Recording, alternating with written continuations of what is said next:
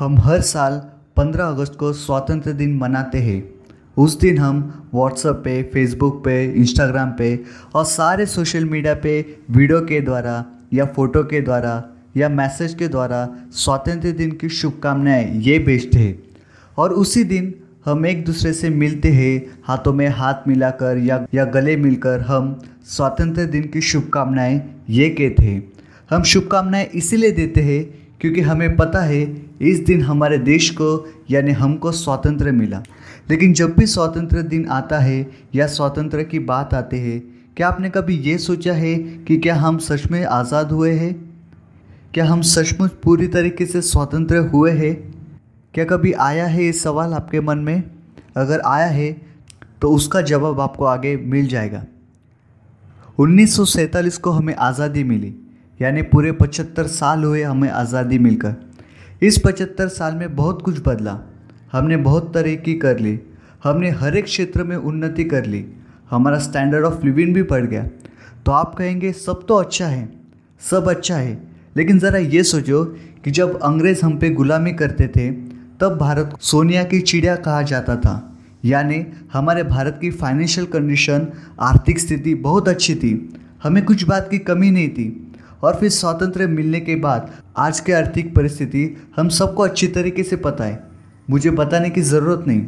आज भी भारत में ऐसे कुछ गाँव है जिसका नाम और निशान गूगल मैप पे नहीं और उन गाँव में कुछ सुविधा नहीं। जैसे ना उस गाँव में अच्छी शिक्षा है, ना पक्के घर है जॉब या काम करने का मौका अभी तक वहाँ नहीं। ये सुनकर क्या आपको नहीं लगता कि हमें अभी भी गरीबी से स्वतंत्र मिलने चाहिए? आज भारत में कुल मिलाकर चौहत्तर परसेंट लोग लिखे पढ़े हैं, लेकिन बाकी के 25 परसेंट लोग ऐसे हैं जिनको पढ़ना लिखना नहीं आता। आज भी हमारे भारत को डेवलपिंग कंट्री कहा जाता है, यानी विकसनशील देश कहा जाता है। आज भी हर साल भारत में 15 लाख से ज़्यादा अपराध, यानी क्राइम होते हैं। एन सी आर बी दो हज़ार सत्रह की रिपोर्ट के अनुसार भारत में हर दिन अट्ठासी बलात्कार होते हैं। हमारे ज़्यादातर युवा पीढ़ी नशे की लत में है। दस हज़ार से ज़्यादा युवा साल भर में हत्या करते हैं। इस दौर में किसानों को भी अपने हक के लिए आंदोलन करना पड़ता है। यहाँ बेटियाँ सुरक्षित नहीं है। आज भी मंदिर और मस्जिद के नाम पर दंगे होते।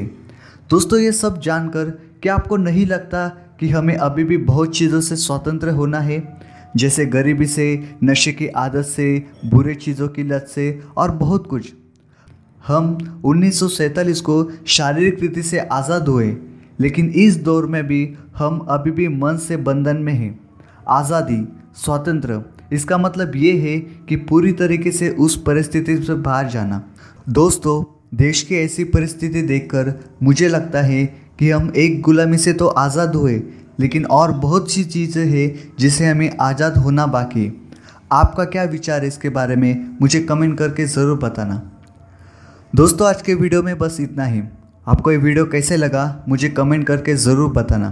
दोस्तों, इसके बारे में आपको और जानना है तो मेरा ब्लॉग पढ़िए, जिसकी लिंक मैंने डिस्क्रिप्शन बॉक्स में दे दी है।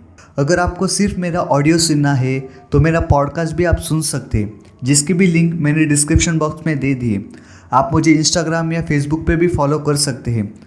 आपको आपके ज़िंदगी के बारे में और जानना है, या ज़िंदगी के प्रॉब्लम के बारे में और जानना है, या ज़िंदगी में कैसे आगे बढ़े, इसके बारे में जानना है तो मेरे चैनल को सब्सक्राइब ज़रूर करना, ताकि मेरी आने वाली हर एक मोटिवेशनल हिंदी वीडियो आपको मिलती रहे। दोस्तों, ये वीडियो आपको पसंद आए तो लाइक करना, अपने मित्र या परिवार को शेयर करना, और प्लीज़ प्लीज़ मेरे चैनल को सब्सक्राइब ज़रूर करना।